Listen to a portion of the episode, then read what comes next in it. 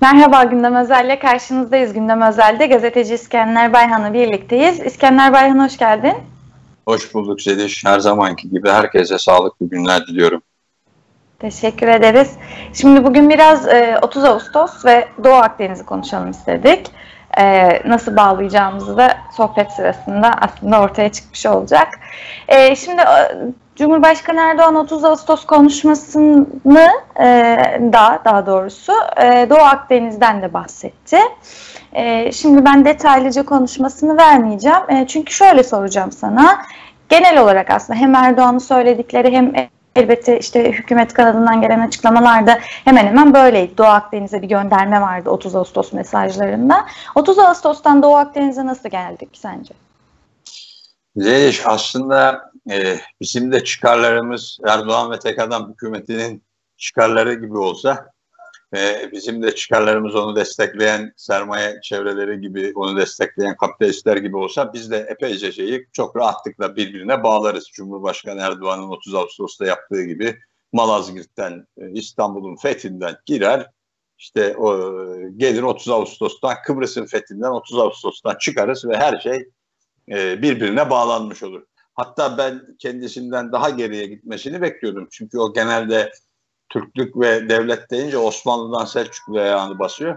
Din iman deyince de İslamiyet'in doğuşuna ayağını basıyor. Ben dedim hem de Uhud'dan, Bedir'den falan da geliriz diye düşünüyordum. Hendek'ten falan, ama o kısmına çok girmedi yani. Oraları bağlamadı en azından şimdilik. Yarın bir gün onları da birbirine bağlar.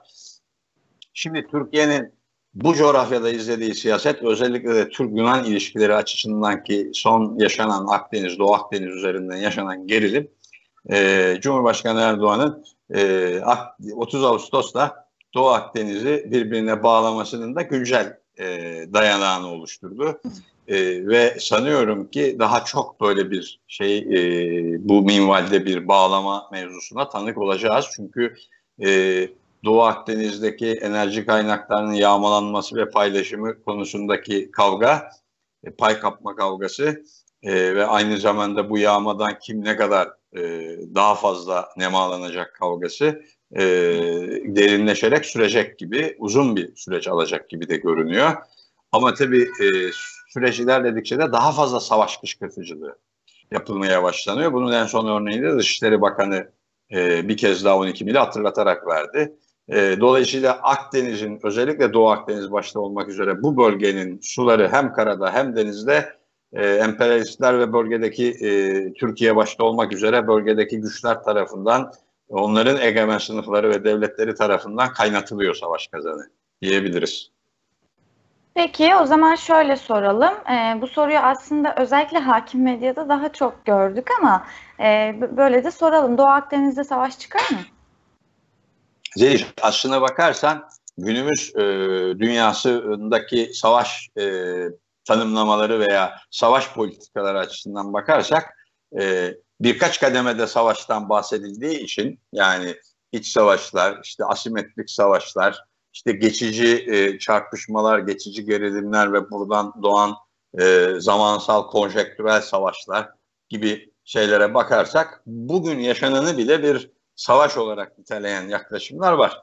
Ama bence şu anki durum daha çok bir savaş politikası, savaş kışkırtıcılığı ve herkesin savaş kapasitesini, savaş gücünü sahaya sürerek bir üstünlük ele geçirme aşaması. Ve bunun bir yani bizim klasik anlamda anladığımız devletler ve uluslararası bölgesel bir savaş açısından yakın vadede, henüz yakın vadede bir şeyi gözükmüyor. Daha çok askeri, ekonomik ve ticari açıdan bu sürecin enerjisi birikiyor. Yani bir olası bir bölgesel savaş ve engellenemez, önlenemez bir çarpışmanın şeyleri birikiyor, öğeleri birikiyor, unsurları birikiyor. Ha, bunlar önümüzdeki hangi yıllarda bir savaşa neden olabilir? Bunu kestirmek güç. Yani bu anca son zamanlarda çok fazla televizyonlarda görüyoruz ya, bu burç yorumcuları var, astrologlar falan, onlara bir şey sorulabilir. Onlar belki bu işte bir şey söyleyebilirler güneşin, ayın yörüngesine göre, ama bizim nesnel olarak bölgede olup bitene bakarak verebileceğimiz yanıt şu an için henüz bir sıcak Türkiye Yunanistan veya Türkiye'nin karşısında Yunanistan, Mısır başta olmak üzere geniş bir ittifakla, hatta arkada Fransa'nın olduğu, İtalya'nın kısmen olduğu bir pozisyonda bir şey gözükmüyor. Daha çok önümüzdeki dönem bu gerilimde Almanya'nın arabuluculuğuyla bir dediğim gibi bir güç gösterisiyle kim ne kadar geri basacak, kim ne kadar bölge açısından pozisyon alacak onu göreceğiz. Ama her an patlayabilecek bir durum biriktiriyor bölge, bir savaş politikası biriktiriyor. Evet. Peki o zaman şöyle soralım. Yani şimdi tabii ki aslında ağırlıklı olarak Türkiye'yi konuşuyoruz. Yani Türkiye'nin Doğu Akdeniz'de ne yaptığı, ne yapmaya çalıştığını konuşuyoruz da biraz da şöyle soralım. Örneğin Yunanistan ne yapmaya çalışıyor Doğu Akdeniz'de? Şimdi aslına bakarsanız Zeliş, bu iş biraz yakın tarih açısından bu Doğu Akdeniz meselesi de dahil. Bu Akdeniz'deki kıta sahanlığı ve deniz kara sınırı üzerinden doğan çatışmaların kökeni 80'li yılların başında Birleşmiş Milletler Deniz Hukuku Sözleşmesi'ne kadar gider. Birleşmiş Milletler Deniz Hukuku Sözleşmesi'nde ülkelere, devletlere deniz kıtaları veya daha doğrusu kara sınırları denize bakan ülkelerin deniz sınırlarını 12 bine kadar çıkarma hakkını vermesinden sonra bu iş daha da kızıştı. Daha geçmişi de var tabii yani. Lozan'dan bugüne kadar gelen süre içerisinde Türk-Yunan ilişkiler açısından, ama Yunanistan da hep bu süre içerisinde bölgesel bir güç olarak bu bölgenin, bu coğrafyanın kendisinin eski nasıl Türk egemenlerinin temsilcisi olarak, Türk burjuvasının temsilcisi olarak Erdoğan Selçuklu'ya gidiyor diyorsak, o daha bire Atina'ya, eski Yunan uygarlığına şeye kadar gidiyor egemenleri. Ayaklarını ayağa kaldırdı mı Roma'ya, Bizans'a, o döneme buralar hep eskiden bizimdi gibi bir siyasetle o da bu bölgedeki özellikle deniz bölgesindeki enerji kaynaklarını daha fazla yağmalamak için ve sürekli bir Türkiye ile bu bölgenin paylaşımı üzerinden bir kavga konusunda saldırgan bir siyaset izliyor. Yunanistan cephesinden de baktığımızda aslında Yunanistan'daki ilerici, sosyalist, devrimci, komünist çevreler, aydın çevreler de bu Yunanistan politikasına itiraz ediyor. Ve bu sorunun çözümü açısından iki ülkenin eşit haklar temelinde meseleyi çözmesini istiyor. Ama maalesef Yunanistan hükümeti ve Yunanistan burjuvazisi de bu seslere aynen Erdoğan gibi kulak tıkayıp kendisinin de aslında içerideki gücünü, içerideki ihtiyaçlarını bu bölgedeki yayılma politikalarıyla birleştirerek bir çizgi izliyor. Onun için de Türkiye Erdoğan yanlış yapıyor da Yunanistan hükümeti, Yunanistan devleti doğru yapıyor gibi bir tablo yok. Bu işin doğru tarafı yok yani. Bu Akdeniz'in yağmalanması ve yeniden paylaşımında doğruyu temsil eden bir devlet diyeceksek böyle bir şeyin karşılığını bulmak şu an için mümkün değil. Zaten durumun irasyonel, yani akıl dışı bir noktaya varması ve kapitalistlerin, emperyalistlerin nasıl akıl dışı bir sistem işlettiklerinin görülmesi açısından da bu önemli. Peki biraz aslında şunu Suriye meselesinde konuşmuştuk son gelişmeler üzerine, ama şimdi Doğu Akdeniz'le ilgili de bunu sormak istiyorum. Türkiye Doğu Akdeniz meselesinde yalnız mı? Şimdi şöyle, güç ittifakları açısından eğer İhvan'ın kalıntılarını saymazsak, işte Lübnan'da, Libya'da, kısmen Mısır'da hala belki ve az çok cihadist bazı İslam örgütleri, İslam terör örgütleri saymazsak, devletler hukuku düzeyinde yalnız. Katar bile son dönemlerde gördüğüm kadarıyla çok açık şeyler vermiyor, mesajlar vermiyor. Daha önce biliyorsun Suriye meselesinde arkasında duruyordu Türkiye'nin, ama bu Akdeniz söz konusu olunca tablo o açıdan da değişti. Dolayısıyla bu açıdan bakarsak yalnız, ama siyaseti yalnız siyaset değil, çünkü bölgede egemen siyaset o. Herkesin siyaseti bu. İzlediği siyaset açısından, yani burada bir savaş kazanı kaynatmak açısından yalnız değil. Herkes evvelallah aynı kazana odun atıyor. Onu körüklüyor. Ama güç dengeleri açısından büyük oranda şu anda yalnız.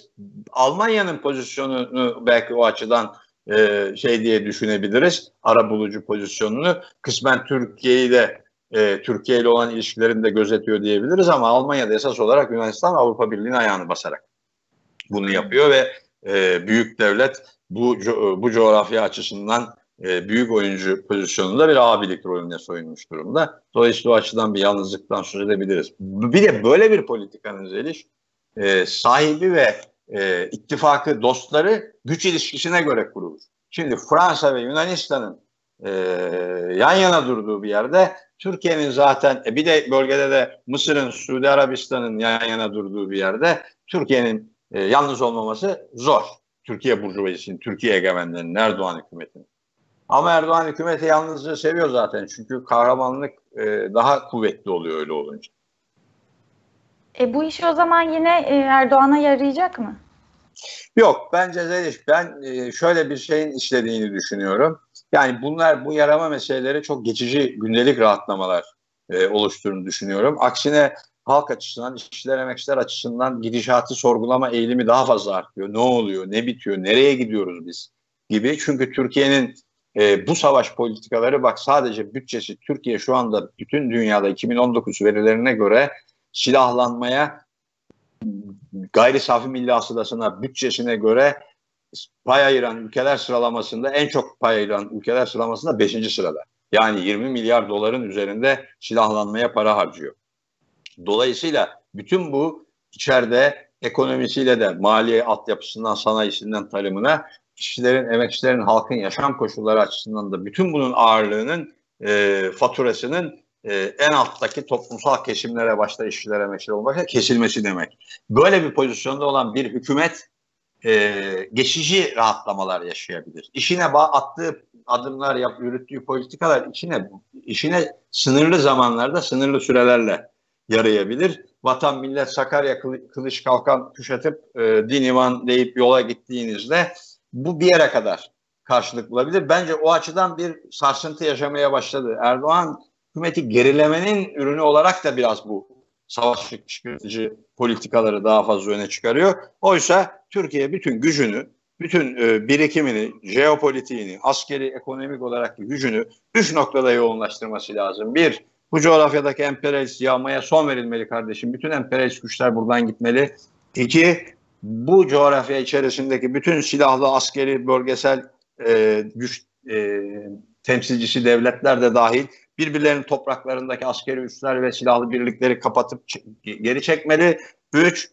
Bu coğrafyanın yeniden enerji kaynaklarının paylaşımı, bunların yeniden dağıtımı, keşfi, bu coğrafyada yaşayan ülkelerin eşit hukuklar temelinde, eşit koşullarda birlikte yapacağı anlaşmalarla ve ittifaklarla çözülmeli. Şimdi bu olmadan, bütün gücünüzü de bunun için ortaya koymadan güç toplayamazsınız. Ama ne olur? Tabii devlet olarak, devlet gücü olarak daha saldırgan, daha baskıcı ve daha ceberut bir noktaya gelirsiniz tabii. Bunu güç olarak kabul edeceksek, güçlenme olarak kabul edeceksek. Ama asla halkların geleceği, yakın ve orta vadedeki geleceği açısından ve bir sorun çözme, yani sorunları çözerek ilerleme, daha rahatlama, ülkeyi rahatlatma açısından mümkün değil bir şey yapmanız. Ne diyelim, güç toplanmanız ya da kendinizin de rahata ermesi mümkün değil. Peki, şimdi bu kadar savaş demişken aslında bir yandan da yarın 1 Eylül Dünya Barış Günü. Aslında az önce saydığın 3 talebi ben 1 Eylül Dünya Barış Günü talepleri olarak da almamız gerektiğini düşünüyorum. Var mı başkaca buradan eklemek istediğin? Yani bu 2020 yılı 1 Eylül'üne halklar hangi talepleri dile getirmeli?